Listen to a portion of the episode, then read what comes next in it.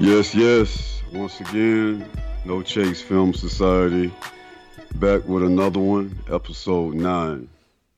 Thank y'all for rocking with us today and streaming us on whatever platform you're listening to us on.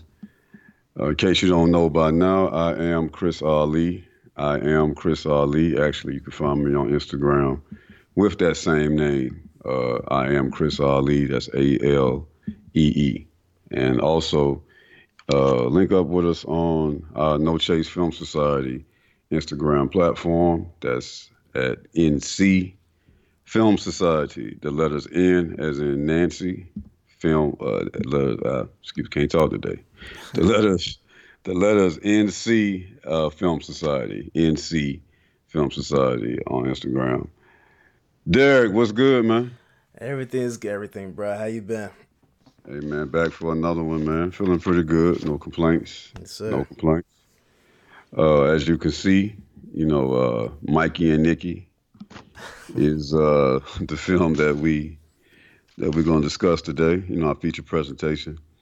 Uh, these are the ones I like, like I've told y'all before, because uh, this is one of those situations where Derek has never seen a movie that I've seen, and this is the first time uh, we're talking about it, like right now at this moment Yes. on the podcast. So yeah, this is this is these are the ones I like. But uh, before we get into that, you know what we do. You know every time around this time, what we do, we uh we chop it up, man. We chop it up and we compare notes on things, uh, all things film related, you know, movie related that may have transpired since we last talked. So uh, you know how I like to do it, man. D, you go ahead and open up the floor, man, and just tell us what you what's been getting your attention these days. Ooh. Um. You know what? I don't think uh, outside of Mikey and Nicky that I've watched a, a actual film uh, over the last week. I think I've more so um, I've more so been trying to watch a couple of TV shows. Mm-hmm. Um. There was there's one on Netflix uh, called uh, Locke and Key that um uh, LJ wanted me to watch for uh for those that don't know LJ is uh is my co-host on Realish. Um he wanted me me to watch that so we can talk about that and I man there's certain shows I, I'm okay on on watching. Um that one I've only seen the first episode. I'm not intrigued by it. What's the name of it again? Locke and Key. Okay. And then uh The Strangers was another one. What's what's Locke and Key? What's that about? I I don't really know.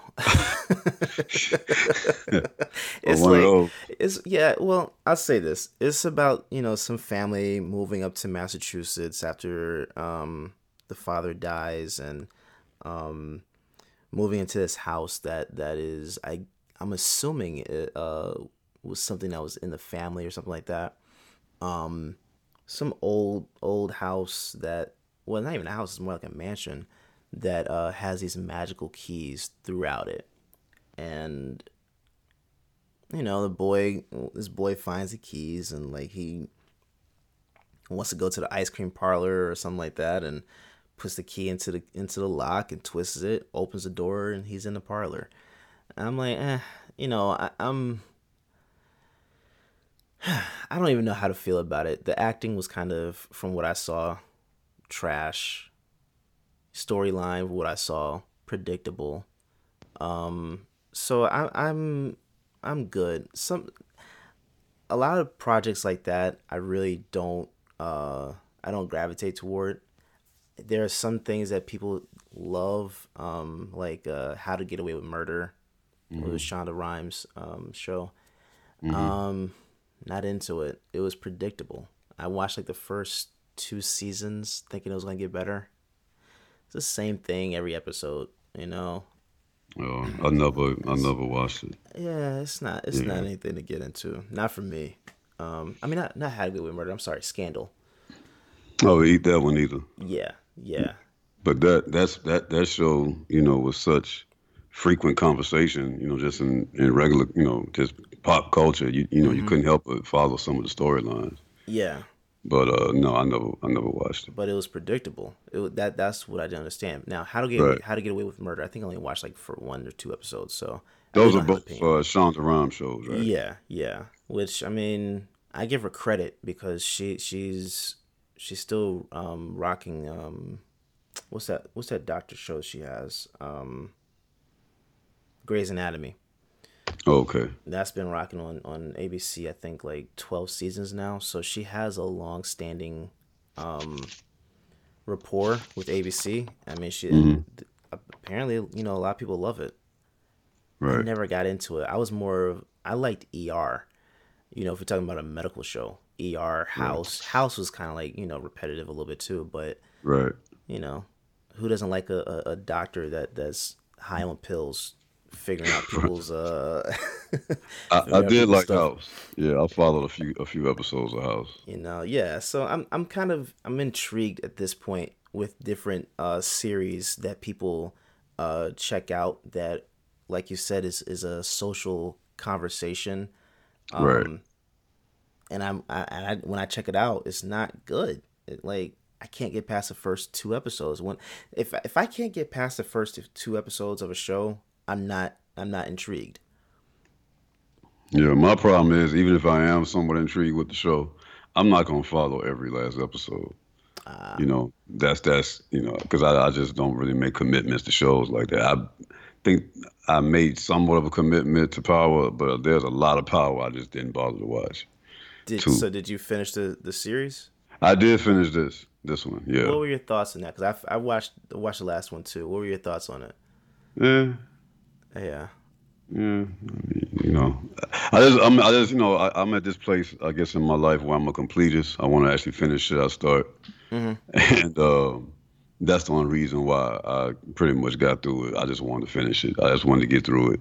Uh, pretty, you know, you, it, again, you talking about predictable. I mean, much of this show, uh, this season was pretty predictable, and then Oh, the rest of it was just ridiculous and fabricated and just illogical shit. Mm-hmm. You know, but Mhm. You know, it, it, it had uh it had its moments, you know, as Power does. Power has its moments. Mm-hmm. But That's true. Yeah. you Yeah. know, I I I wasn't impressed. Yeah, I, I think uh, one thing for me with Power, um, it lost its luster.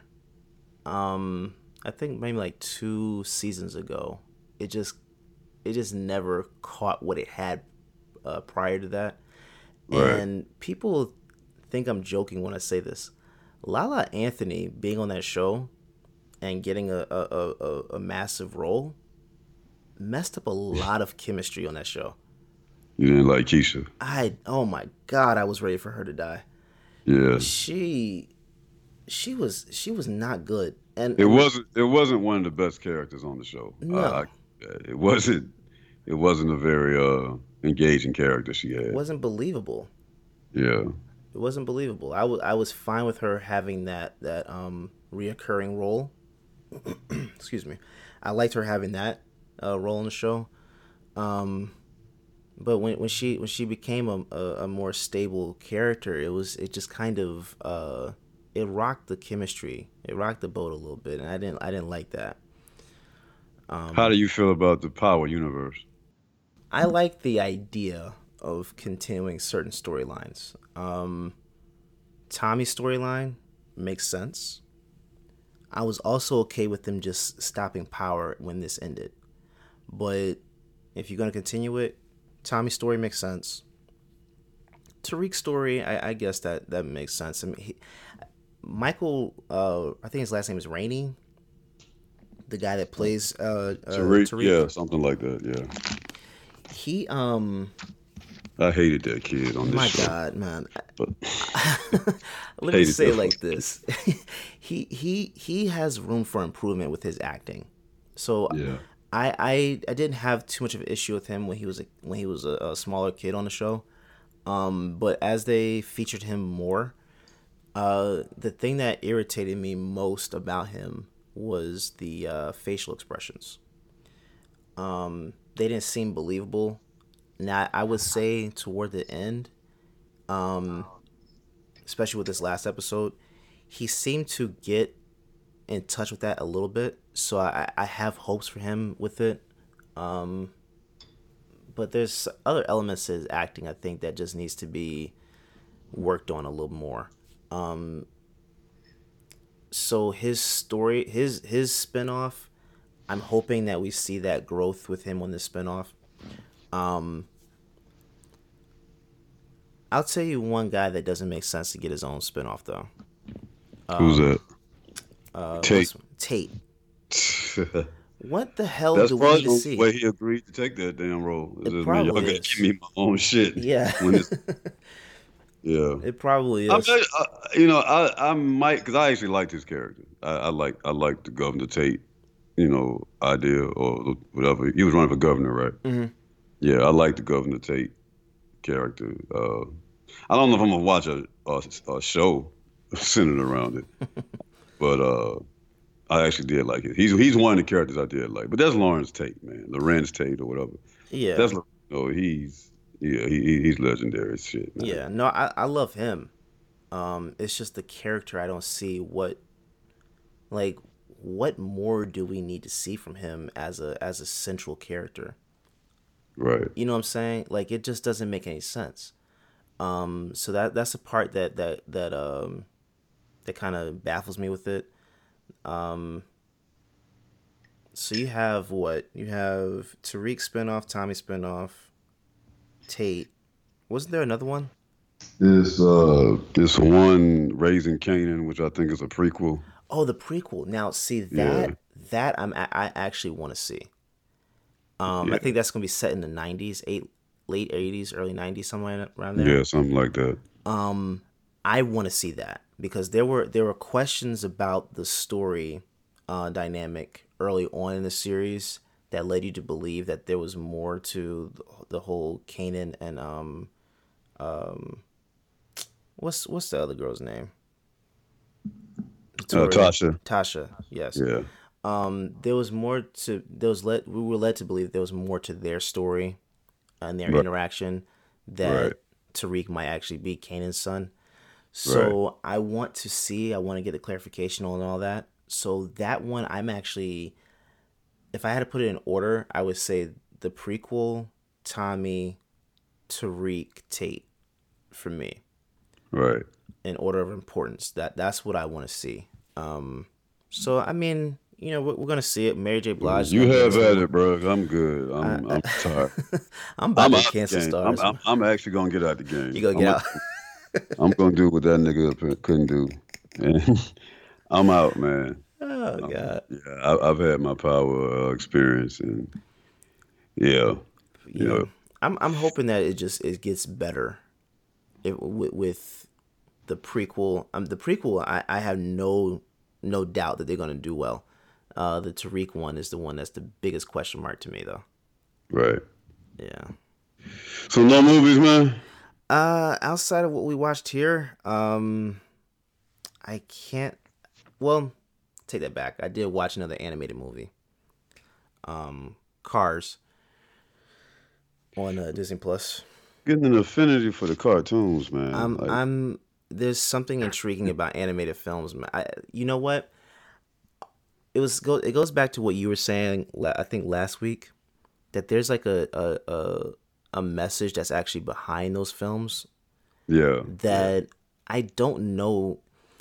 I remember seeing uh uh other other films when I was a kid that had a message behind whatever the storyline was.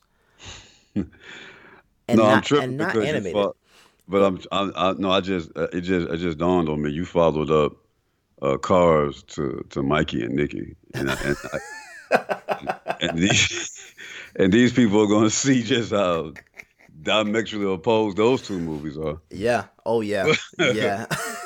So yeah, yeah, you Yeah. probably all fucked up right now. yeah, I am. oh man, uh, I'm messing with you. But look, uh, I, I actually like cars though. I did see cars before. Let's see. This is my first time finishing it. I hadn't. I That's had- the few Disney movies I did like was cars. yeah, I never finished it before. It's a few that I like, and that's one of the few that I like. Yeah, that that was a good one. Um, that was a good one. I think I might go ahead and check out the the the following sequels to it as well. But that was good. Okay. Um, outside of that, I don't think I watched any of the movies this week though. Um. Okay. Well, speaking of animation, so you you you definitely uh, you know, lead us in the right direction because uh, I did have a little something about animation. I didn't remember because you remember in the last couple of podcasts I've been on here ranting and raving Mhm. about uh, black men. You know, they had no brothers and acknowledged in the uh, during the Oscar Right. ceremony, whatever. Uh, no, no black directors, um, no black actors. No, as far as male, I'm talking about. Mhm. None, no, nobody acknowledged. Well, um, apparently, you know, there's a little exception that I guess I overlooked if I even saw it at all. But um, there's a, there was a black. Uh, I, I guess he was the writer or the animator. I don't know, but he used to be in the NFL actually. I Uh, don't have his name in front of me. Um, I thought uh, that's that's my glitch. It's Mike But, uh. Yeah, and he uh, he actually won. So a black animated short won an Oscar for um, I think it's called Hair Story. I Mhm. believe it is something like that. So yeah, you know, I just wanted to acknowledge that since I got on here and, and kind of rate. I mean, I'm still not at all that satisfied. Matthew with- with- Cherry. Okay, Matthew Cherry, and what was the name of the movie? Uh, Hair Love. Hair Love. Okay, Yeah. I fucked it all up. but uh, yeah. So you know, for for y'all out there who are into animation, you know, check that out. You know, I didn't know maybe y'all didn't know about it, but uh, you know, I just wanted to acknowledge that that that there was a black guy that was nominated and actually won for animated short film. So I'll just throw that out there. But there is really no excuse, and I'm gonna keep saying this. Actually, on the Oscars, since we own the Oscars, Mhm. um, I can never get his name right. Joaquin. Right? Yeah, yeah. All right, Joaquin Phoenix. Um, remember we talked about what he would say if he would take a position Mhm. similar to what he took at the BAFTAs. Mhm. Um, we were talking about if he would take a position similar to that at the Oscars, and he did. You know, he did. He he mentioned some things. I can't tell you exactly what he said. I'm not going to look it up because I do know one thing he did do, which is what always happens when it's time to address uh, the needs of, of black people, in this case, black filmmakers, black artists. When it comes to address anything specifically to black people, it's always mixed in with a bunch of other shit. hmm And to me, as far as I'm concerned, that dilutes the issue. You know, we have no black representation on screen that's really consistent with uh, what white people have. You know, and other, you know, just say the, the, the dominant society, as some people would say. Mhm. But um, we, we just don't have the same representation. There, there are, there's a complete lack of black storytelling, authentic black storytelling that's being seen. That's a legitimate issue. And that's not an issue I want to mix with, you know, baby fucking cows or whatever the hell he was talking about. You know, he he, he had an issue with cows getting pregnant and people killing cows. I mean, I, you know, I'm not, I don't give a fuck about that in comparison to the fact that, you know, we don't have black representation. Right. Two different Like- conversations. Right, right. Yeah. But see, that's the shit I remember I told you Yeah. on the remember I said I'm gonna let this shit sit for a minute because I'm not looking for Joaquin Phoenix to speak for me and my interests as a black dude. Right. You know, and as, as the the uh, as he as he you know eloquently put it, you know the the, the systemic shit, Mhm. you know the the pattern of shit that we're seeing from since cinema has been cinema, particularly Hollywood has been Hollywood. We've always had a subservient role Most definitely. you know, to, and I don't look for him to address that. So I'm glad from what he for what he did, but no, man, I'm I'm not, you know, I'm not gonna ride with you on the baby cows and and shit. know, I, I I much rather just keep, you know, we need our interests focused on solely. We need our interests addressed specifically. Mhm. And, uh, you know, the problem is that there's a complete lack of, of real, authentic storytelling told from a black perspective by black filmmakers and even the business structure Mhm. of how it's set up. I mean, these things need to be brought to the table. And, you know, just just just following up on the last podcast, uh, yeah, Joaquin, you know, it's cool what he said, but, you know, it's, it's of no effect to me. The Oscars are still bullshit. and yeah, I think we just need to totally, uh, totally disengage with him. Yeah, I, I, um, I think that, uh, like I like like we talked about last week, I just want to see the action behind this. I, I'm, for me, the uh, the days of talking are just pretty much over. Right. I want, I want to, I want to see the action. Um, and I'm hoping that's what I was saying last week. I, I, I hope that uh, he tries to, you know, do as much as possible uh, for for sets to be more uh, diverse. Um, but it's not it's not all in Joaquin Phoenix. No, it's You not. know what I'm saying? Um, you need that white ally, but they they're in and out of issues like they're in and out of people's bedrooms, man. Like these people Mhm. take on issues and take on causes as fashion statements. You know, Right. that's that's that's always been my observation of Hollywood. I mean, it's Hollywood on and off the screen. Mhm. So, um, yeah, I mean, the whole Joaquin Phoenix, you know, I'm sick of this Hollywood shit. I, I don't, I'm, I'm not really buying it, man. You know, I'm not really buying it. I'm not questioning the legitimacy of what he said. hmm You know, what he, he said some good things, but I feel like he misses the issue when he mixes up uh, a lack of diversity on screen with with baby cows. You know, you, you're missing the issue, bro yeah, yeah, you know, and you just throwing your feelings out there, and you know, I don't care about that. You know, I don't, I'm not really interested in in what what gripes Joaquin has with the world in general. yeah. you know, and, and that's kind of what I'm getting from it. So, you know, but speaking of Oscars, uh, Parasite, are you gonna watch that? Yes, I was gonna ask if you wanted to do that for a review. Or not well, if you want to do a review or You do know, or, I'm shitty. I'm gonna watch it, but I'm shitty about the fact that we got a foreign language film yeah, that wins Best Picture. yeah, before I do the right thing did, before Malcolm X did. Like I'm pretty shitty, but I'm I don't I don't celebrate the shit. You know, I mean, I know it's a Mhm. big deal to some people. Oh, the first, you know, foreign language picture to win. But, like I don't give a shit. That just means that y'all put foreign language, another fucking language, hmm over the the Queen's English that we heard and do the right thing. You know, and and Malcolm X and you know a few other black movies that really should have had a better conversation. Like the Oscars. Some okay, I'm all right. Listen, I believe the shit was a was a diversity gag for them to even get the Oscar. I- yeah, I believe that. hmm Okay, I, I believe that. I believe that they knew that the top Oscar nominations, the top Oscar categories, which is best uh, actor, actress, director, uh, but director, the Korean, the uh, Korean director got best director. Mhm. Um, but you know, as far as the uh, the actress, the act, you know, the, the the top, the main acting categories, hmm they kept that traditional Hollywood, Lily White, and to balance that off, you know, we're gonna give some Koreans the the the acknowledgement. You know, since the movie did get a little attention, Right. I really think it was that was that was that was um that was marketing. You know, and I'm not taking anything from Korean cinema. I don't know anything about Korean cinema to take anything from it. You know, I don't. That's why this is even more strange. Like, you know, with Korean cinema has never really been introduced to us to this capacity. Not saying that it should be, Right. but um, again, you know, it's like everybody gets a turn, man. Like everybody gets a turn. Everybody, everybody gets a turn. Even another fucking continent, you know, everybody gets their time. Everybody gets their acknowledgement. So I don't really celebrate this. You know, I, I just I'm I'm numb to it. I, I don't care. I'm gonna watch it. You know what I mean? I'm gonna watch it. But uh, as far as all the accolades and shit, it's like really.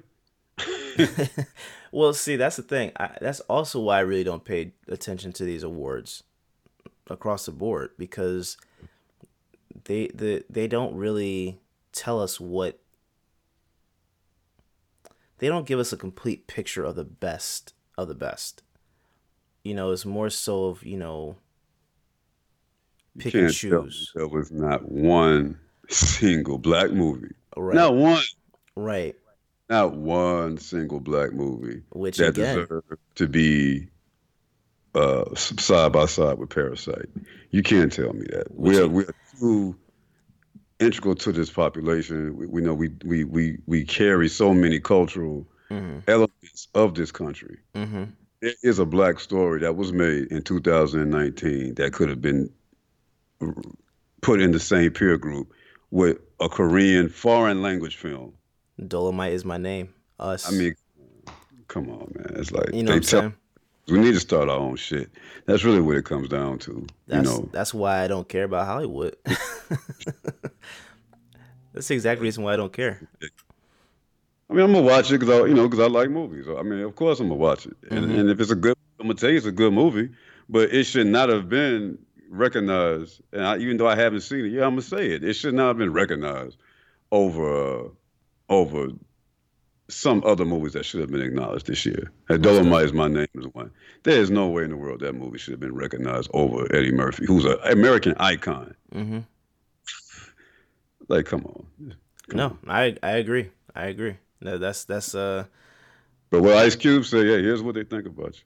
yeah yeah. But but see that's that's go that goes to um asking about the streaming services then because that was another thing that uh, I think Netflix only I think they only came away with two films that actually won something of all the films that they had last year that um that should have been or could have been in the conversation uh, for some of those Oscars. Um, they only came away with, away with two, so Mhm. that makes me wonder if the the powers that be are only if they're stuck in you know watching things that are just coming releasing on into the theaters, or if they watched what was actually streaming and just don't care. Hmm you know because personally i don't i don't even know that i don't really think that the irishman should have been up there for best picture. Um but i thought the the i thought the storyline was really good uh cinematography was really good Well, out of ten nominations, I didn't have a problem with. I think it was ten. They, they nominate ten, or is it five for best picture? I don't know. i think it's I- five maybe five. Um, but out of out of five for best picture, I don't have a problem with with the Irishman being up there with that. But I definitely think Dolomite is my name should have been somewhere in that. Oh, in I, that. I would have put dolomite above the irishman Yeah, yeah, You me know what I'm too. Dolomite was one of the best movies of two, of 2019. yeah Yeah, I, I I agree with you on that. But uh, we're gonna see what the Koreans did, you know, with uh, with this one. yeah So, you know, no no no diss to Koreans, you know, no no diss at all. But I don't know Korean cinema, so we'll see what what we getting ourselves into with this, yeah you know. But uh, anyway, man, what are, what what are we? Uh, you, you don't have anything you want to kind of throw out there? uh nothing nothing else not that not that i can think of Well, let's get into it, man. Uh, Mikey and Nicky. This you got. Uh, I don't even know if we have a trailer for this. This, i'm i'm gonna look for it yeah, it, it's pretty obscure, but uh, you know, if we have one, you'll hear it. yeah But Mikey and Nicky, uh, the feature presentation, starring uh, Peter Falk and Nick Cassavetes. Peter Falk is Mikey. I got a terrific suggestion for you, Nick. I suggest you find somebody you can trust. John Cassavetes is Nicky. fact, they're gonna kill me. Nick, they're gonna kill me. Mikey and Nicky. On a night like this, there are no rules.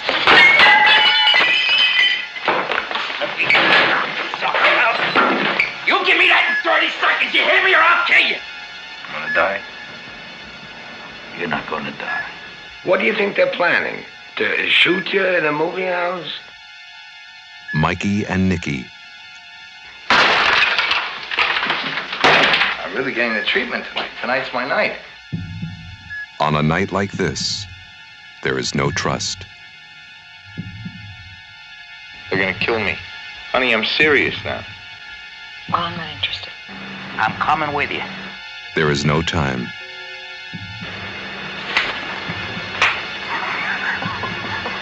I know it for a fact they're gonna kill me. You are not gonna die.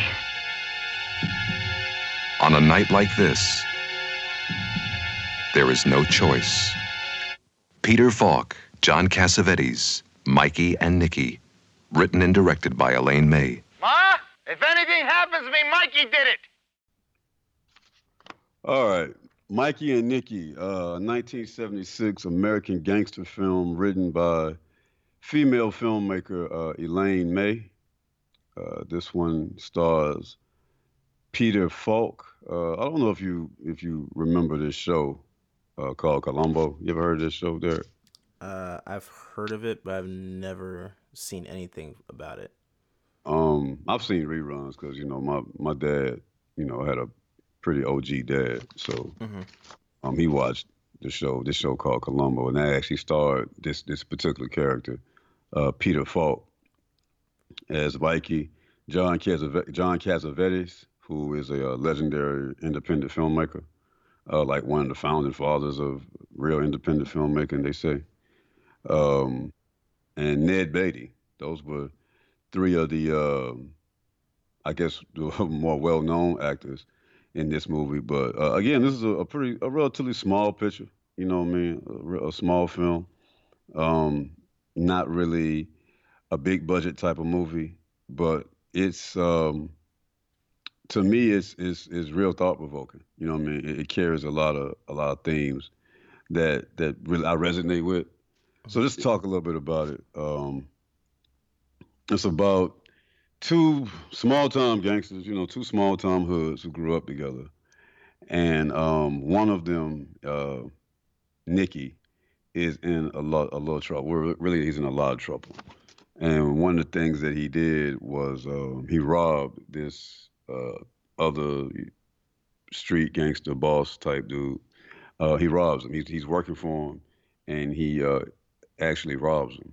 And he calls on his close friend, a friend he grew up with, uh, which is Mikey Peter Falk. Um, he calls on him to help him out. So he's held up in this hotel room, pretty much uh, hiding, you know, scared for his life because he knows that this uh, this this kingpin boss dude is, is out for his life because he stole from him. So he calls Mikey to to help him, and Mikey comes over to the hotel. And from that point, uh, this movie pretty much takes place in one night, you know. And uh, from that point, uh, it's Mikey and Nicky all night, really trying to avoid uh, this this this uh, kingpin that's on Nicky's head. Uh, the thing about it is, the whole time, as we discover in the movie, the whole time Mikey is actually working uh, in some type of. he's in cahoots. He's in cahoots with the kingpin, and he's actually uh, he actually plays a role in in this dude pursuing uh, pursuing Nicky because the dude hires a hitman pretty much to come after him. And the whole night, that's that's pretty much the movie. The whole night, these two uh, reliving their lives and and uh, going through some strange uh, turn, a very strange turn of events, thanks to Nicky because he's really a throw it off character. And due to him, just you know, pretty much Mikey being surprisingly the level headed because he's not all together either. But him being the more level headed of the two, he's trying to, you know, you know, it, it really becomes a, a a a game of both. He's trying to keep Nicky alive, or is he trying to kill him? You know, is he, is he aiding him trying to, you know, be turned over to the hitman? So yeah, it's um, it's a small movie. You know what I'm saying? It's it's it's not fancy.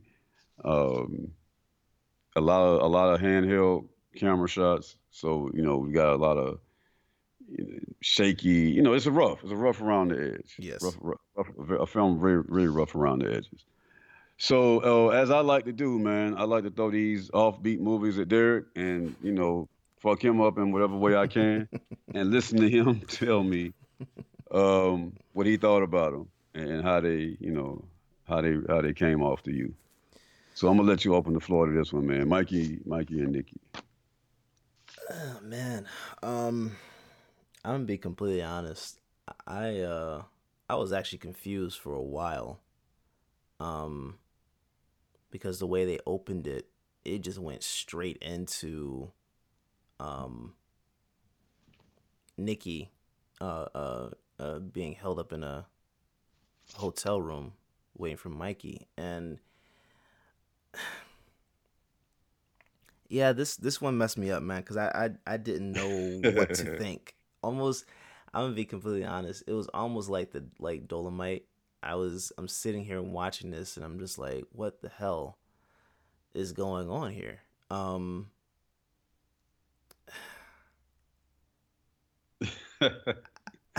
So what? I don't What, know. what, what, what were you having problems with? Were you having problems, I guess, following the storyline or uh, or the the characters? Uh, Yeah. Okay. To start with, yeah, I, it, it they didn't um they didn't do a really good job of establishing the story uh, from the jump. Um, so I was I was confused for a good minute. Um, I realized that they were friends, childhood friends. Um, but he kept saying, you know, they're they're coming after me. I'm, I'm sitting like, well, who is they? I like it took me a second to figure out who they was. You know what I'm saying? And, and I like piecing things together with with films, so I don't have a problem with that. But it's the filmmaker's responsibility to make you think about things. Um, and and I was just I couldn't even think about it. I was just kind of like confused, like what the hell is going on. But I didn't want to, I didn't want to rewind and start, you know, doing all that because I Right. I didn't want to mess up the story. But man, I I um. I don't know. I, I this was this was a weird one. This was de- this was definitely a weird one. all right. Well, let me uh let me see if I can bring some clarity, man. Let me see if I can bring some clarity because everything you didn't like about the movie, Uh-huh. oh, I guess didn't like, but because uh everything I guess you had problems with or Mm-hmm. didn't understand about the movie is what actually to me makes it a good movie. Um, is this a perfect movie? Absolutely not. You know, it's it's not perfect by no means. It's really not a movie you want to recommend just to anybody no. too much. Um, but it's a it's you know it's it's a it has a it has a unique voice to it, and I say that because it's a movie that deals sim- it's it's a simple theme of the movie. Mhm. The, the simple um, nutshell synopsis I walk away with with this movie or from this movie is it's a uh, deterioration of a friendship is what you're watching for like an hour and 40 minutes Right. you're, you're you're watching the death of a friendship. You got two guys who grew up together, and and you know, and you're right. It jumps right into it, which is what I like. I like I like that kind of. I like quirky, um, I guess outside the lines type of filmmaking. You know, what I mean, which is why I like independent filmmaking so much. Mhm. Is because you know it's it's unconventional to what we see on a day-to-day basis through what we get through the Hollywood machine. Most definitely. So I like that about the movie. It got immediately jumped right into the movie with uh, with Nicky being held up in a hotel room, and he uh, obviously has sent word, or actually no, he calls. We hear we hear him off screen call his good friend uh, Mikey and lets him know, you know, hey, I'm at this hotel. I need you. I need help. I'm sick. Um, I think he told him he was sick. Well, Mike told him he needed help. The reason why I said that the thing about him being sick is because at some point, which is one of the most, uh, to me, one one of the better scenes in the movie is he gets, uh, he has ulcers or something. You know, he Mhm. comes to the hotel. He's paranoid out of his mind. He uh, eventually, you know, gets him to open the door to let him in, and he discovers that uh, Nicky has some kind of ulcer problem. You know, he has problems with his stomach, and the concern he showed for him, you know, what I mean, when he discovered that he was having problems with his stomach, really takes you into a place uh, where you kind of see that they, this is a real close friend to him. Like he knew what it was, what was wrong, that was wrong with the guy. You know, he was really concerned about him. Like like he was trying to give him a, a Tums or something. He uh, ran to the coffee shop, almost killed the damn dude in the coffee shop to get him some milk or something.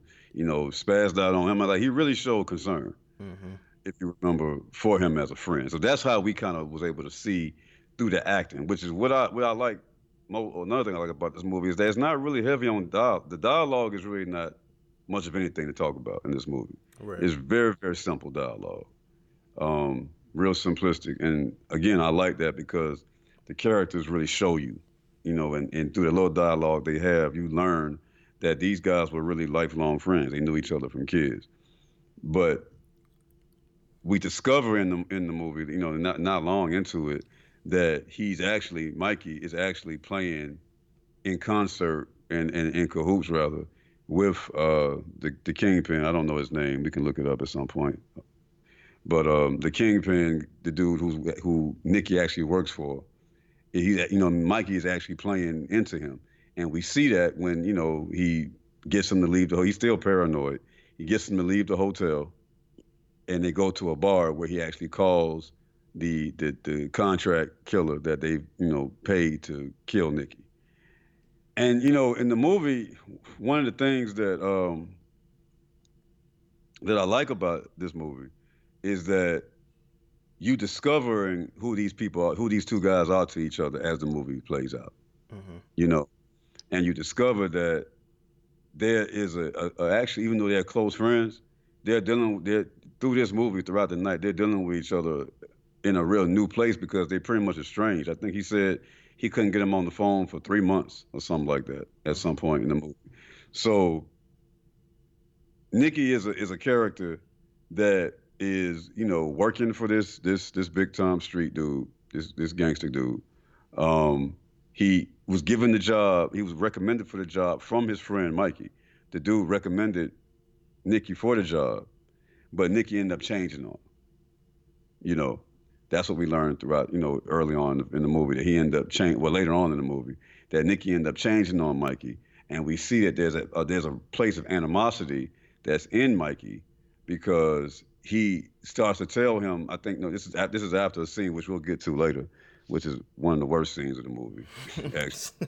yeah, I know. Uh, not, not a, this is a bad scene, but just what the, the the theme of the scene was just just horrible. But we'll get to that. Mm-hmm. But uh, but yeah, man, this is this is the, the uh, deterioration of a friendship. This is a you know a death of a friendship that we're watching. So we're watching two friends pretty much grow apart. And as we get through, you know, through the movie a little bit, we'll we'll see how that played out. But but yeah, man. Uh, so at to, at what point did you? What what about the movie got your attention? Did anything about the film get your attention? Did anything about the film stand out to you in particular? Because um, it sounds like you gave up on it pretty early. Well, no, and, I, I, I didn't. I, I I finished it. Um, mm-hmm. I will say the I could I could see the distrust in Nicky from the beginning. Um the distrust of Mikey, like from the jump.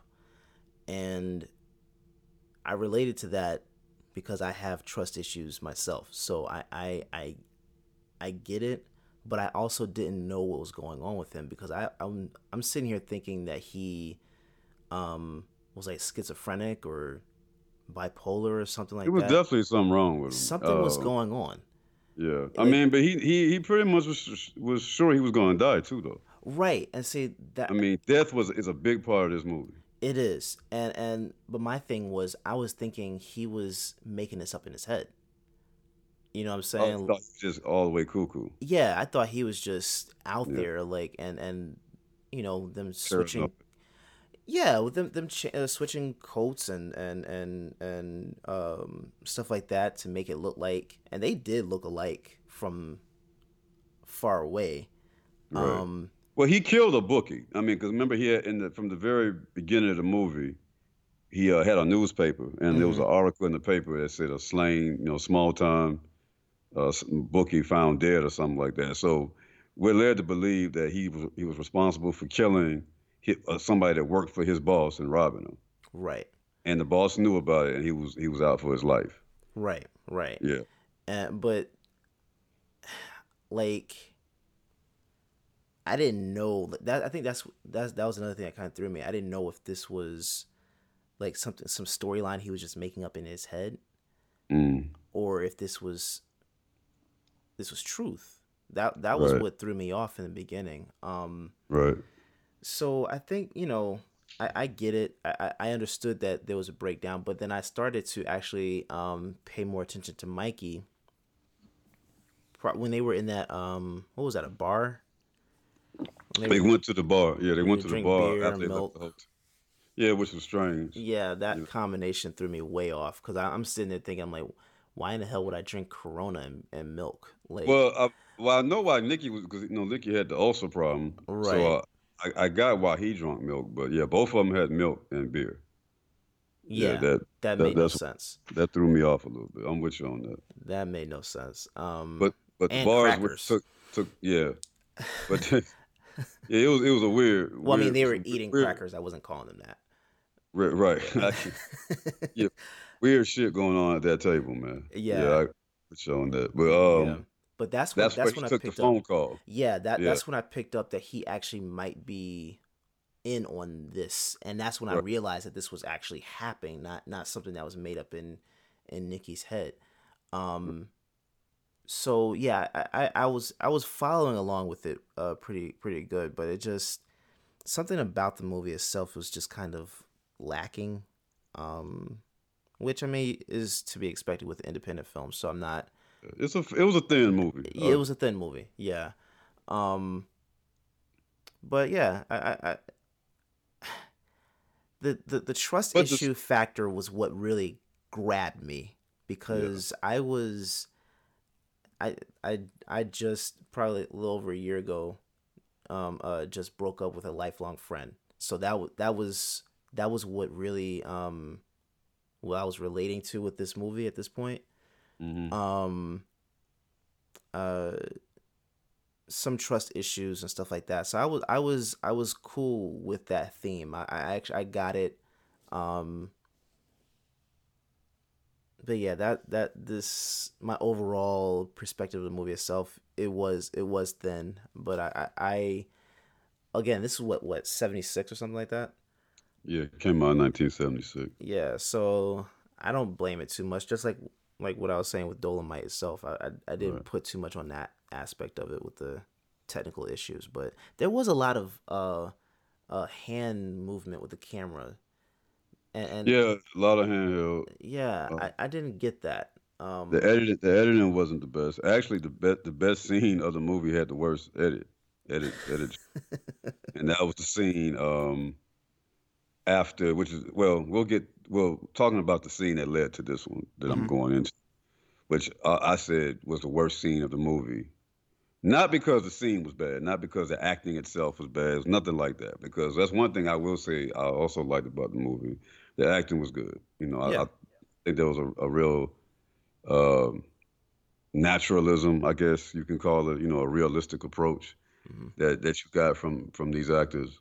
So the acting, you know, particularly uh, with the two leads, uh, Nicky and Mikey. Um, yeah, yeah, great job as far as acting on their end. But the when I say the worst scene, I mean as far as the the nature of the scene, I guess, what the scene, what what transpired, the actions, the storyline. Um, there was a scene. There is a scene where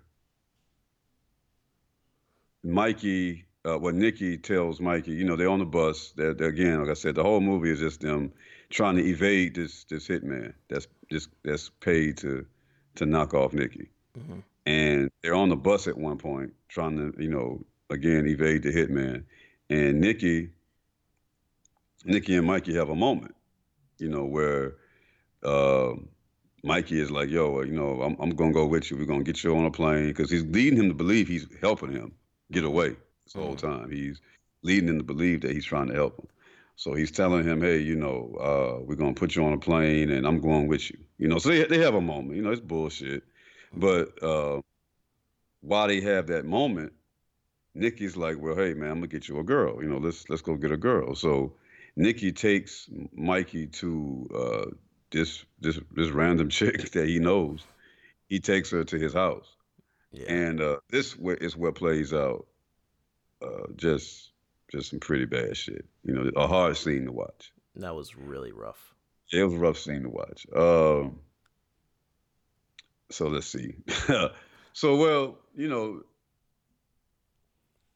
that that scene right there, man. You know, it, it's it's it was ugly, but there are there are friends out here who really do shit like that. You know, there and the, and the thing and the thing I guess what we can we, we can fill the the listeners in on is that when Nicky takes Nicky takes Mikey to this girl's house, this lady's house. You know, she I don't know was she's a girl or old lady. I don't know. It was, you know, this this this strange this strange broad that he took uh he took Mikey to, and the goal was to get him laid.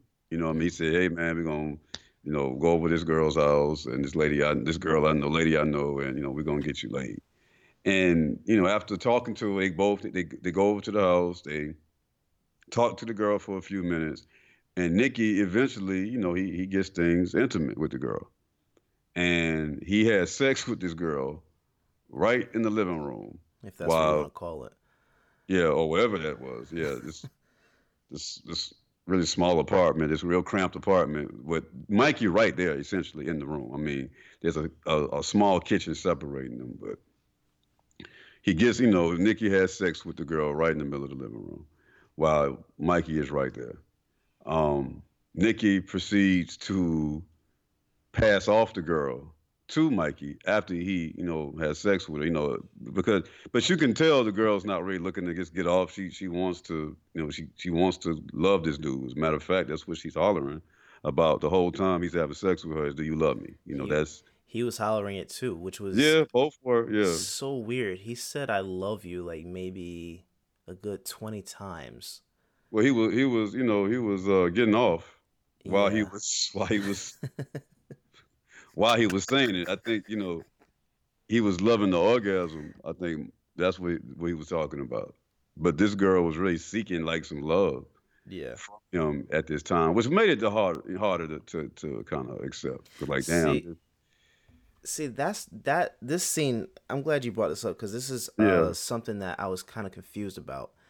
Um, from the jump, when he was trying to initiate, it seemed as if he was the one that wanted to do it and she didn't. It looked like she was just trying to just shut him down and say, you know what, you know, we're not not let's not do this and and like he was trying to coerce her into having sex. oh, it was it was definitely uh some some rapish shit going on. There I mean, it, it was rapey things she- throughout she- that scene, bro. She was treated horribly in this movie. Yeah. She, yeah, her character was really shitted on. yeah, and and and it just. that but this is whole thing- 1976 independent film. Yes, but you know what? What I will say though, what I actually liked about that scene was what they did with lighting. Um, uh, uh, he got up and and closed the blinds, turned the light off, and Mikey went into that kitchen, and and just sat in the kitchen Yeah. while they had sex, and and the the the dark contrast to the light. I love that. I actually love the look of it. Um, this was probably a worse sex scene than uh, Dolomite Oh, yeah, yeah, this this was this was bad. because at least they were moving. I like. I actually looked in like what what like. But see, I don't want. They were moving, bro. Yeah, it, it was it was an odd sex scene. But I don't I don't want to portray it as okay. This this it was just bad, as in the quality of the acting or the quality of the storytelling. I'm not talking about that, Right. Because to me, I think the director uh, actually did a good job with what she had, and I and part of the the rough around the edges appeal works into the story, if you ask me I can but- see that. you know, as far as just it's just the the the the aesthetics, I guess, of it. I, I don't know, maybe what I, I guess I, I I can say that what I walked away with, the feeling, the watching, it was uncomfortable. You know what I mean? It was just really Yes. uncomfortable to watch. It just felt so wrong. everything, everything in the scene just was like, damn, this, this is just so wrong. You know what I mean? He's Yeah. he's nipping, he's he's just aggressively manipulating this woman Yes. to have sex with him. She gives in. She gives in only because she's trying to create love and some type of intimate affection from this man that he falsely gives her. So he screws her on the floor and then attempts to turn her over to his friend. And him, initially, you're thinking that he's got some decency, you know, because he, you know he's he's talking to the girl, and Mhm. you know while, while Nicky in, in the beginning he was actually trying to have a real conversation with her. Right. While Nick's all about screwing her right. you know. And um, but you know when, when Nicky tells him, "Hey man, you know you can have everybody," which she hears, he's talking loud enough for this girl to hear him. The house ain't so big. Mm-hmm. He's talking loud enough for the girl to hear him. Basically, tell his friend, "Hey man, she's a hoe anyway. Everybody knocks off. You can have her." So she's hearing this shit, and he goes out there to Mikey. I'm talking about to have his turn, Mm-hmm. and then he just turns into a monster.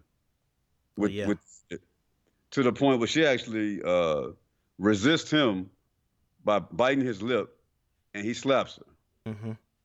It's just a horrible scene, man. Again, it's just a lot of fucked up shit going on in that scene. Yeah. And you know, a fight breaks out. They eventually get thrown out and leave the apartment.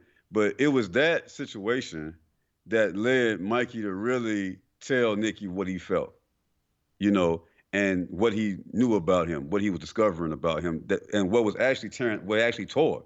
Because the friendship was already over with. You know, he's he was only there helping him because he called him in need. You know what I mean? But but from what we understand earlier in the movie, well, excuse me, later on in the movie, the friendship was already broken. Mm-hmm. You know what I mean? They hadn't. He stopped taking his phone calls. We learned from this conversation that's, you know, that that comes later on, and um, but from from that scene though, Mikey tells him like, you know, you, you just, you know, you you like embarrassing people. Mm-hmm. You know, you're, you're you're you're that guy that has to be the center of attention, and you like, you know, making other people look bad. You like to make other people the butt of the joke, and that you can tell that that Mikey had a lot of animosity Mm-hmm. in him from that because other shit started coming out, and you know that you know as as as black people when we fight and we disagree, you know, we let it all out. Yeah. You know, so I identify with that in the movie that, you know, now this is an opportunity for me to retell you some shit that's bothering me about you. And from there we learned that the real problem, or one of the main problems that exists between Mikey and Nicky, is that Mikey was responsible for getting Nicky the job that he actually ended up uh, getting in trouble on with. Mhm. The boss that he ended up working for was introduced to him by Mikey. And Mikey reveals that, you know, while I'm the one that got you a job, you don't hardly talk to me. You know, you don't take my calls no more. When I see you out at, you know, whatever spot the gangsters hang out in of that time, um, I, he said I had to talk to you three times. And I only did that to keep from looking embarrassed from you ignoring me. You know, the first two times. Like, that was some deep shit. You It know what I mean? That that scene, that whole scene, man, was that's the movie to me. And actually, that's why I felt the need to talk about this movie on the on the podcast from from from that particular scene. That's one of the scenes that, to me, make the whole movie worth the the hour and forty some minutes. Is that that scene kind of shows you the type of shit that breaks down a relationship, Right. you know, a friendship, or, or, or whatever the case may be. Is that when you start changing and when your, you know, personality starts to alter because of who you're around, that type of shit really takes, you know, some aggressive blows against a friendship. Mm-hmm. And we saw was a dude who was like, man, you know, like we were lifelong friends. I'm the one that hooked you up with this this job or this this uh this this guy, and now you're basically la- making me the butt of the jokes and embarrassed. Like he, he laid out all this shit, shit that he had felt from earlier in the night. You know what I mean? But he still helped him though. That's what's crazy is that he still helped him. He still, even throughout all of this shit, he still looked out for him as a friend. There was still a responsibility he had to him. He felt he had to him to to be a friend and to you know protect him from whatever situation he had coming at him while he held all this animosity against him, which pretty much led him, or possibly led him, I believe, to turn him over to the guy in the first place. Because Yeah. while he was, it, it, the, the dichotomy is while he's helping this guy, his friend, while he's helping protect him and comfort him and, and keep him and give him peace of mind that he won't be killed, he's actually playing a role in the shit by Mm-hmm. tipping off the hitman to where he is. But at the same time, he's and I don't know. 'cause I don't know if you if if I guess that's what what you uh, makes this movie even more engaging is that you really don't know if Mikey is intentionally throwing this hit, uh, hit guy off by you know fucking up the destinations because he's trying to tell this guy everywhere he's gonna be Right. it's before cell phones now. Mhm. So he has to use payphones and shit. And leave messages at his at his home with his wife for this guy to call that like, listen, we're going to be here, we're going to be there. But at the same time, they are making moves which make you wonder, okay, are you trying to elude this dude? Uh, are you you know from the hitman? Are you trying to turn him over to him? Mm-hmm. You know, even to the point when they fall out, because they fall out, that's when the real fallout comes. And I don't want to dominate the whole, you know, my whole take on the film. No, good. But um, even after they fall out, after they leave, because he calls her a prostitute, but even after they fall out from leaving the girl's house, he tears his watch up, a watch of his dad. Uh, Nicky tears up Mikey's watch, uh, pisses him off. They get into a was supposed to be a fist fight, but I don't think they throw any punches. They just roll around on the ground and shit. um, it was they, a they, grapple match. Yeah, it was. It was a weird, a weird fist fight they had with no fist. Oh, yeah. they get into a, a tussle, and even after they separate, Mikey links up with the hitman. Ned Beatty is, is, the hitman in this in this movie. I don't know his name in it, but uh, Ned Beatty plays the killer. Which Ned Beatty, uh, and here it says his name is Kenny. Ned Beatty looks anything and everything but like a damn hitman in this movie. Yes. you know, yes, which completely out of shape. Yeah, it looks nothing like what you think a contract killer would be. Right. But yeah, Ned Beatty um, eventually links up with Mikey after Nicky and Mikey fall out, and now they're in the car. Now, now you know Mikey is riding with this dude, and they're, from what you believe, they're pursuing Nicky. Mm-hmm. You know, but they never find him. And um, so I don't know, man. That that's one thing I do like about the movie is that I really can't say for certain if Mikey really wanted to turn him over to to to the guys. Yeah, that was um that was the weird part about this um because it, it, it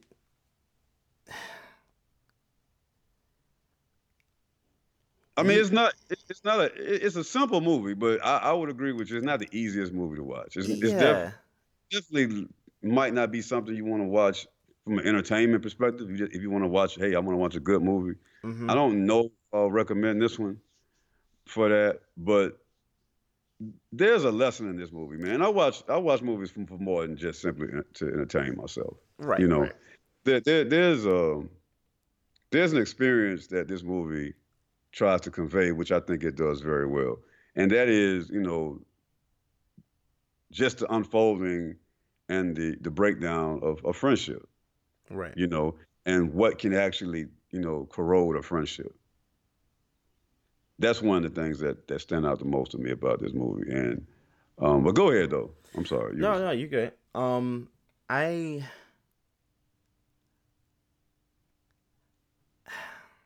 I couldn't tell whether whether he wanted to kill Nicky or not. Um, but in the end, you see what happens, right? Oh yeah.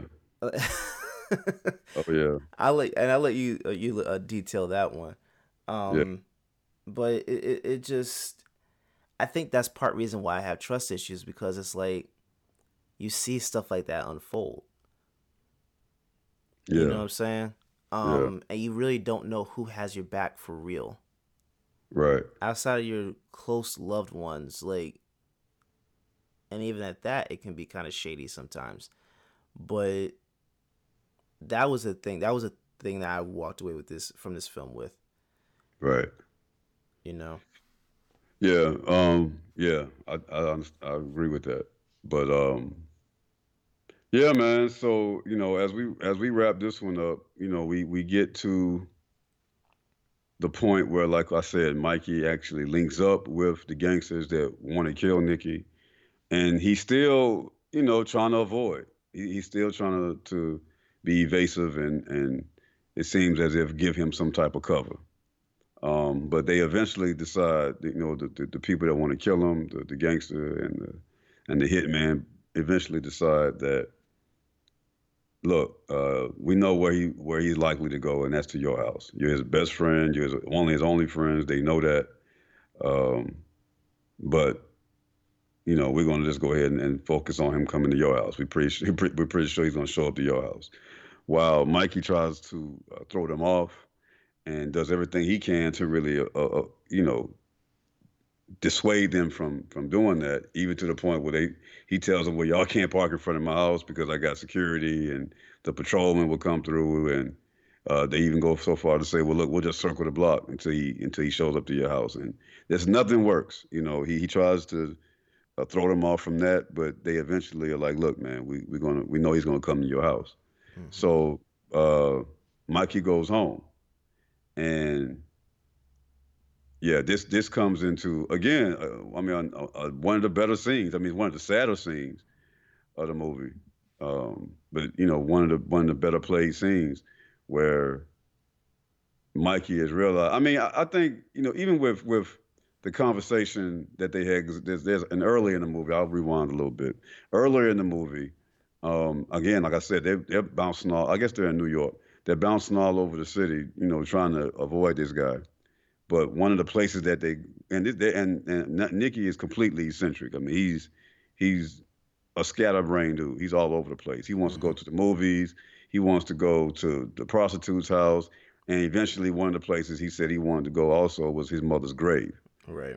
And he want and so you know, there's a whole conversation that plays out between the two of them in a cemetery, mm-hmm. which again gives a backdrop to what's going on with their friendship. You know, it's it's there's it's a, it's a dead friendship.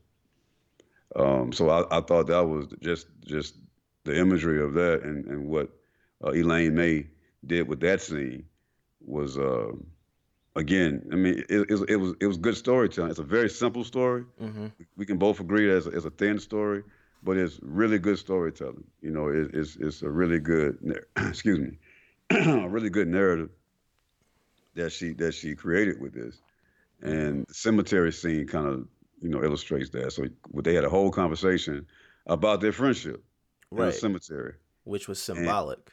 And, yeah, yeah. So uh, moving up, you know, here it is. Everything they've done so far to avoid this guy is, uh, you know, is pretty much wrapped up when Nicky as well. There's there's another good scene. There's another very interesting. There's a couple. Of, there's a, there's a few good scenes in this movie. There. Mm-hmm. There's a few the scene with Nicky right before he went to Mikey's house. You know, after him and Mikey split up, after they fell out, uh, one of the places Nicky went was to his wife's house. I guess that was his wife. Yeah. You know, his wife's house, which was another, uh, you know, pretty tight scene to watch. You know, was, you know, this, weird. this. Yeah, I mean, she she gave up on him. You know, yeah. you have a woman that's that's at her wits end with a man that's in the street all the time, as she mm-hmm. said in her in her in her dialogue. We we we get away, we walk away with the fact she's frustrated because he's always in the street. You know, he's always, you know, uh, with this with his boss, which is the guy he ended up robbing, the gangster, that's trying to kill him. That she was saying that, you know, you were always with him. What can I do to get the attention that you gave him? Mm-hmm. So he's a he's an absentee husband, he's an absentee father, and he's there in the house. there in the house though. excuse me. He's there in the house though with her, visiting her, which ultimately could be the last time he sees her. Right. And you know, he's telling her. Uh, I mean, they fight. They have this this. Obviously, they have this uh, conflicted relationship, but you know, she loves him, and he's he's leaving the house because she's telling him, "Well, get out of town," because he's he's telling her that this guy wants to kill me, you know, and she knows what's up. Mm-hmm. But um, you know, he's she he's she's telling him, "Well, you know, leave town, get out of town." So he pretty much leaves her with with them not knowing if he's ever going to come back alive. And when he eventually goes to Mikey's house, which you know was really he had nowhere to go. That was his only friend. Mm-hmm. You know, they were they were best friends. Um, he goes to his house, and Mikey has been home, and Mikey is home, but he pretty much ignores him.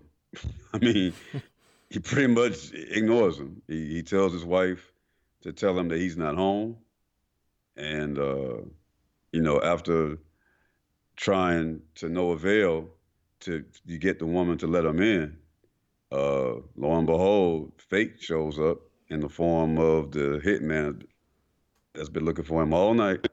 He finally discovers him at Mikey's house, and uh, man, that was a painful scene to watch. Man, him fight for his life.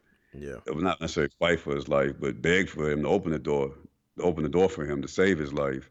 And even at some point, with him, you know, begging for him for his for his wife to open the door, he knows Mikey's in that house. Oh yeah. He knows he knows his friend is in that house, and he's beating on the door, screaming his name to to let him in the house because he knows this dude's about to kill him.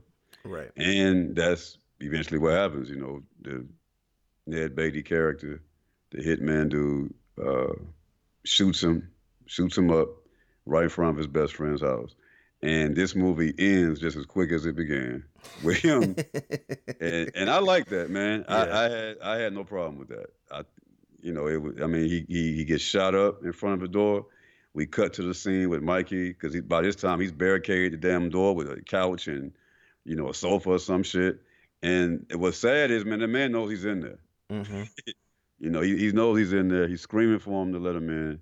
He doesn't let him in. He gets murdered on his porch. And uh, we cut to Mikey in the house, barricading the door closed, and just. It's almost like I saw. I don't know if he smiled or if he. You don't really know. Uh, You know, you, really don't get a chance to process whatever emotion Mikey has over his friend, knowing his dead friend is outside the door. And then we get we cut to black. The movie's over. Yeah. uh, See, the the the thing that that uh weirded me out about that that last scene um was one the the the the time because the beginning of that scene it was dark as hell they're, they're telling you it's five in the morning and it's dark and after Nicky tells his wife the story of his brother dying at 10 years old, it's like high noon. Well, you gotta keep in mind when when they this took place over the course of the night. So we know that by the time they, you know, we know it because one of the things he said when they got to the cemetery is it's one in the morning. Right. So we were able to kind of kind of gauge the time of the night that this took that that everything took place. So if you consider that they were in the cemetery scene at one in the morning, this thing played out pretty much all all through the night. Right. Which You know, I'm fine with that. But the fact that it was high noon looking outside at five or six in the morning makes Yeah. no sense. yeah, Um, it's too bright for you. way too bright. I mean, that didn't bother me that much. I, I feel you from you know that that's that's the filmmaker in you, I guess, and, and most Yeah. artists are assholes anyway. yes. So I, I feel you. and I'm you fine know, with that. it was that didn't bother me, man. I understood that. Okay, the shit took place all night long. The sun got to come up eventually. Yes, but that's- at least, at least give me dawn. Like Yeah. I went straight from night to afternoon. Like you know, I I, can didn't, I didn't get to hear any birds chirping or anything. Like let's let's. I I can understand. I can understand. It did. It did get kind of bright. It fast. was- it was Now that you abrupt. mentioned it. That didn't bother me though. What did bother me was the uh, the trench coat that that Mikey had in his hand one minute, he didn't have in his hand one minute during the scene. yeah, yeah, He was talking with both hands flaring in the air almost, and then the next scene he's got a coat in his hand. So the continuity that you was talking about, you know, earlier.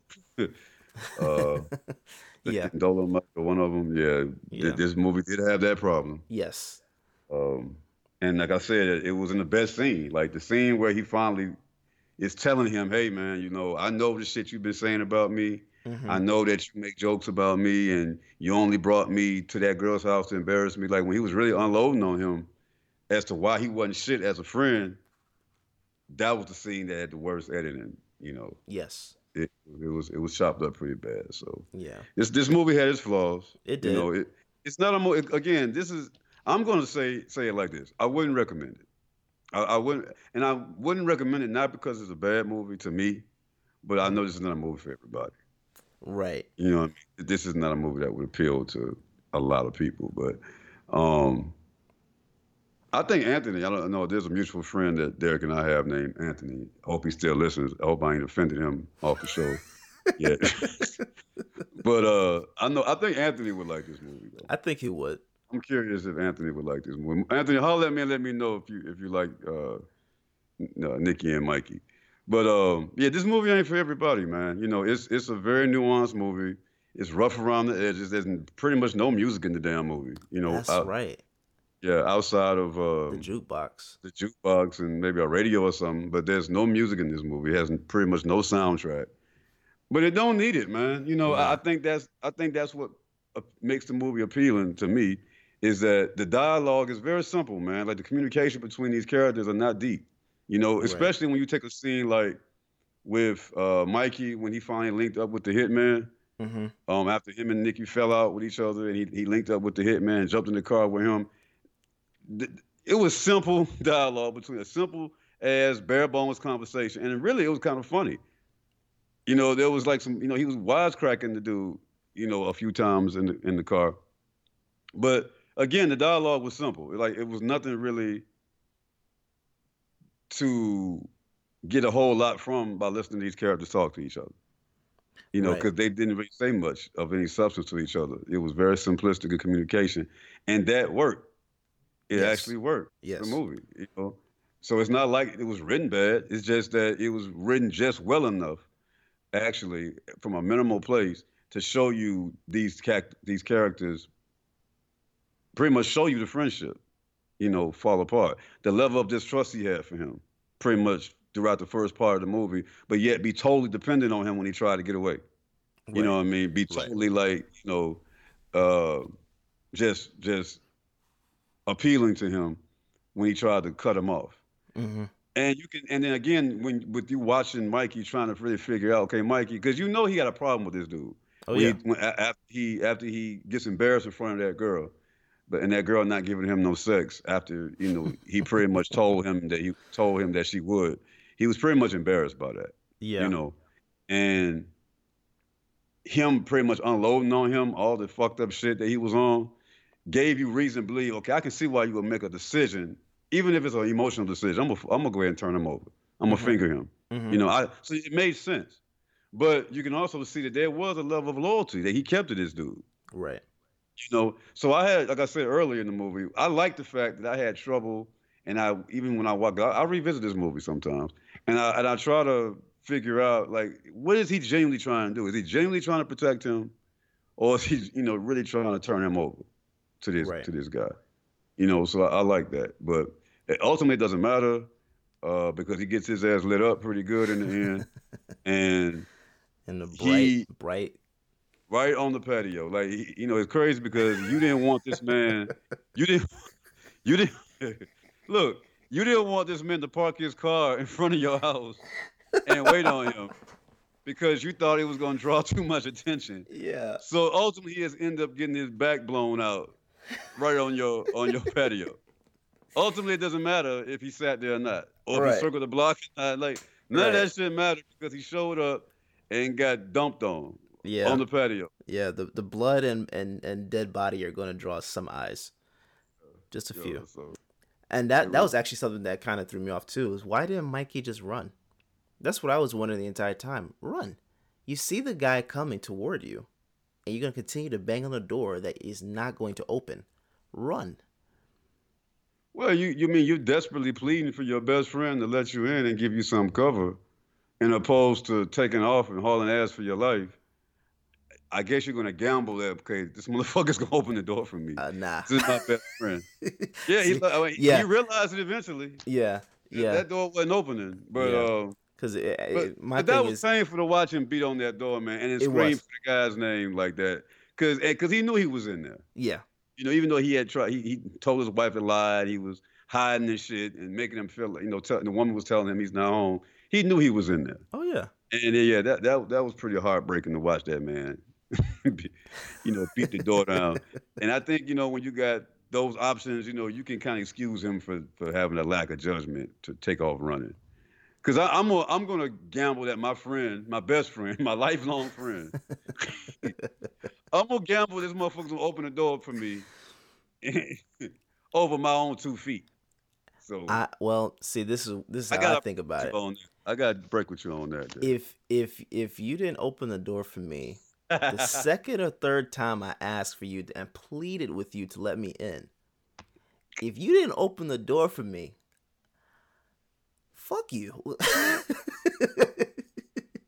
I mean, touche, shit. Yeah, that's that's I'm gone. Yeah. I'm not sitting here, especially when I see the guy coming Your down life the is street. your life. You're right. You're right. At some point, I, I I concede my point. You're right. I like the fucking movie though, man. Like, I, I Yes. think I think it's a good movie. It you know? is. It is. But it you, is. but you're right. You're right. Uh, at some point, yeah, you gotta take your own life in your hands. Fuck it. Yeah, because if I, if I know you're not going to open a door, if I'm pleading and you're just saying, "Oh, he's not here, he's not here," uh, fine, forget you, I'm out. I have no time to sit here and waste, and then I would have just gone out of town. You know, like that's how I thought about it. Um, no, you're right. But that, I mean, that was his best friend, man.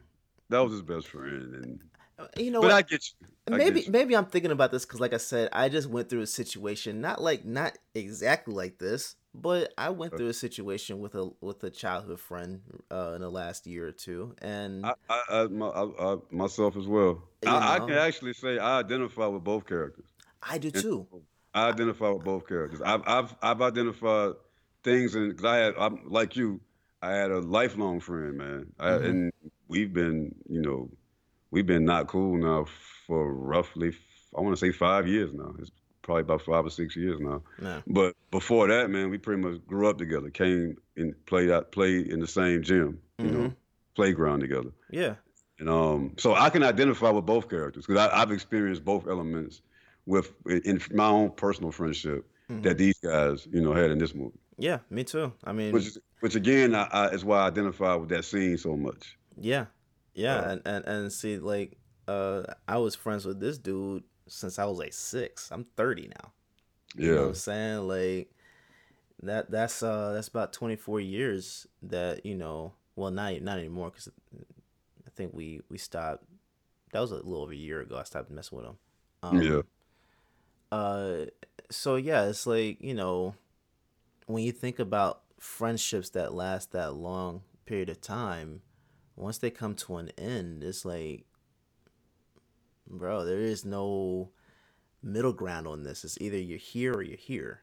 You're for Right. me or you're against me. You know, Right. and and I, I I can see that that element with this. Uh, and again, I can see why Nicky was so uh uh skeptical in the beginning of the film. You know, like he didn't even want to take whatever the tums or whatever it was that that Mikey was trying to trying to give him.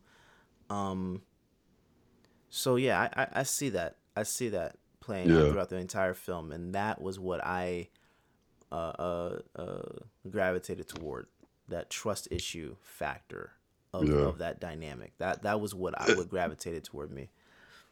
it's a very simple story, man. Like Yeah. it's, it's very simple, very straightforward. It's just the deterioration of a lifelong friendship. That's really what the movie's about. Right. And um, again, this is a, a, a female filmmaker, and for this to be a, a, movie with um with two male leads, you know, Mhm. and this essentially being a, a, a male-driven story, she did a great job, man. She captured the shit. Oh yeah.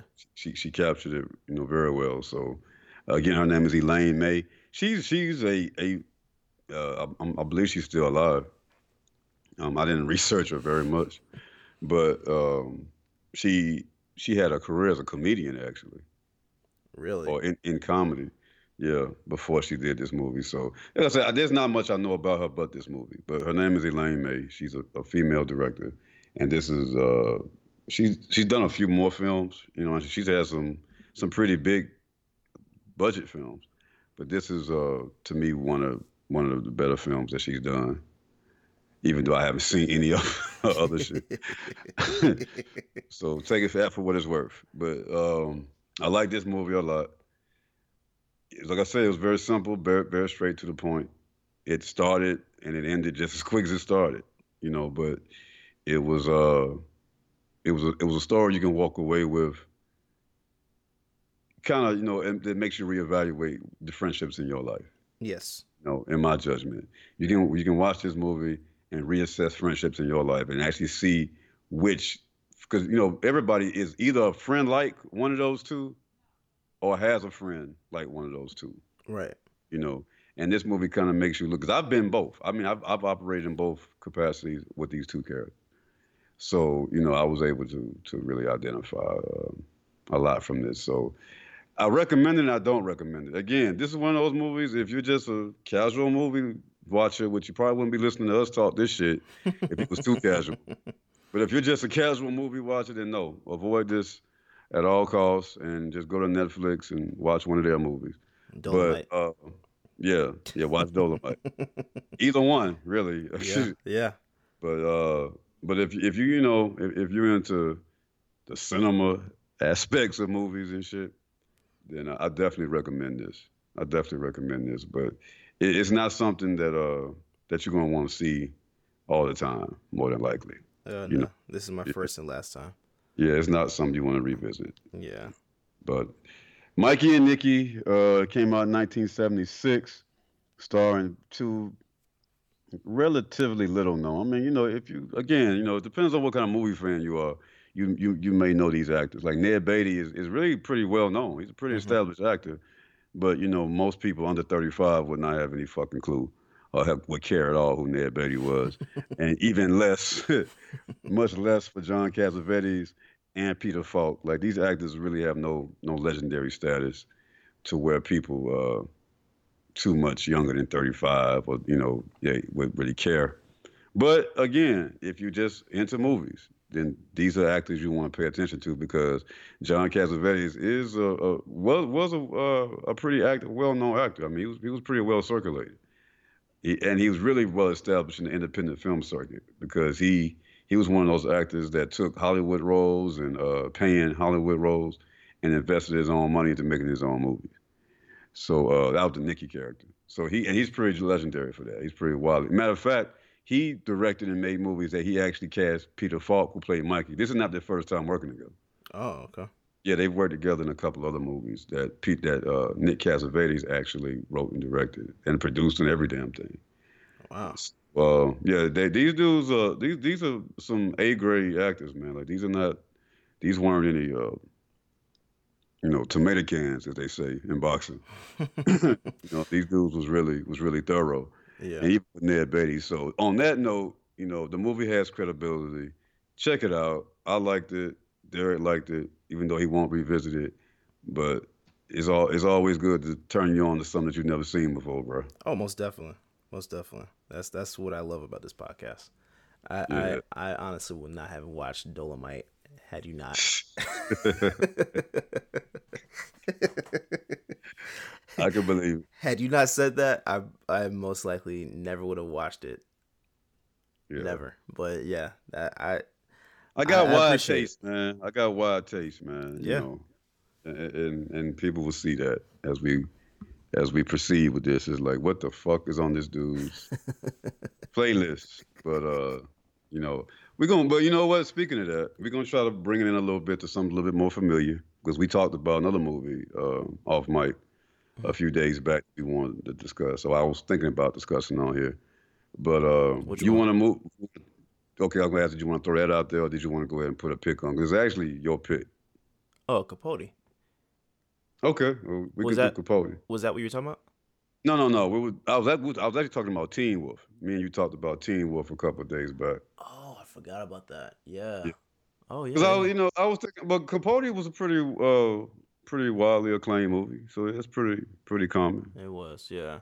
But one of those, you know, I guess we'll leave the audience to guess that until next time, which one we'll have loaded up, Yeah. Capote or Teen Wolf. But I do want to talk about some a little bit, uh, that's a little bit more renowned, I guess. Okay. you know. Uh, other than that, man, let's uh, again engage with us on Instagram. I am Chris Alee. That's Alee A L double E, and also you can find the No Chase Film Society on Instagram. NC Film Society. Uh, on there, on on NC Film Society and NC Film Society only, you can participate uh, in our trivia contest. So look for us. Uh, today is Thursday. I believe it's the 14th of February. We don't like to date these shows, but if you listen, 13th, I'm sorry. Uh, Thursday, the 13th of February. Uh, like I said, we don't like to date the shows, but if you're listening and it's close to that time, then this week, this, this, uh, well, this weekend, I should say, this weekend, we're going to be posting a trivia question that you can answer uh, only in our comments on, on that page. You can put an answer in there Uh, I'm going to go for the first person to comment. Leave a drop of the comment to the answer to the question, and I will send you a DVD. Uh, I'm gonna say it like this. I'm gonna put a uh, put a, a, stipulation on this shit. You going you can pick out of a selected group of the films we've already discussed uh, on the No Chase Film Society uh, timeline. For as far as the podcast, we already have up whether you listen to us on Spotify or iTunes. You, if you, you know, whoever put is the first person in our comment section with the correct question, I will personally send you any choice of a DVD from any of the movies we've already talked about. From Us, from uh, I can't do it, but Dolomite is my name. Okay, obviously because that's a streaming movie. So that's why I said with upset with uh, exceptions, we mm-hmm. can do this. But there, there are a few movies we talked about so far that, that we can send a DVD to or a Blu-ray. Oh yeah. Uh, depending on what Island. you. Yeah, Shutter Island is up there. Boomerang is up there. Mm-hmm. Uh, the old Dolomite, the original Dolomite is up there. So we got like what nine movies now. This Joker. this will be the ninth one. I mean, if you're talking about bonus episodes as well, you know, you have Joker. I don't think Joker's out on hard copy yet, it, but if yeah, it is, we'll, it I'll shoot it to. All right. mm-hmm. Well, that's well, you got me on, you know, on on a recorded platform right here, right now, or this this weekend coming up. And like I said, if you listen to us in real time or any close to well close to real time, I should say, then you know you you guys will jump on this. But I'm going to be posting a trivia question on our No Chase Film Society Instagram page. That's NC Film Society if you're looking for it. The first correct answer in the comment section under that post of that question. Take your pick, go to our feed, our, our podcast feed, pick a movie out within reason, out of within reason, on our out of our podcast feed, and I'll shoot it to you. Uh, if you want a digital copy, then I'll shoot you a digital copy. If you want a hard copy, send me the address, and we'll shoot you a hard copy DVD. That's what we'll do, uh, just to show our love and appreciation for those of you all listening to us out there. Other than that, man, I ain't got nothing else, man. Mikey and Nicky, check it out or don't check it out. It really won't hurt you if you don't. But you know, if you if you if you're into obscure movies, then definitely go for it, man. It won't hurt you. You got anything for him, D? Uh, that's it. Outside of just uh, follow OTS guys on all social media platforms. Um, and that's pretty much it. All right. Well, I mean, that's another one. We appreciate y'all streaming us. We'll be back again. Uh, again, look out for us. Also, we're going to be announcing whether we're going to talk about Capote, which is a uh, Philip Seymour Hoffman film. I think that won him an Oscar, and uh, or actually or Teen Wolf. So it's going to be either Capote or Teen Wolf. Look out for one of those. We're going to be chopping up about that. That's going to be our next feature. Until then, man, watch a damn movie. I'm done with it.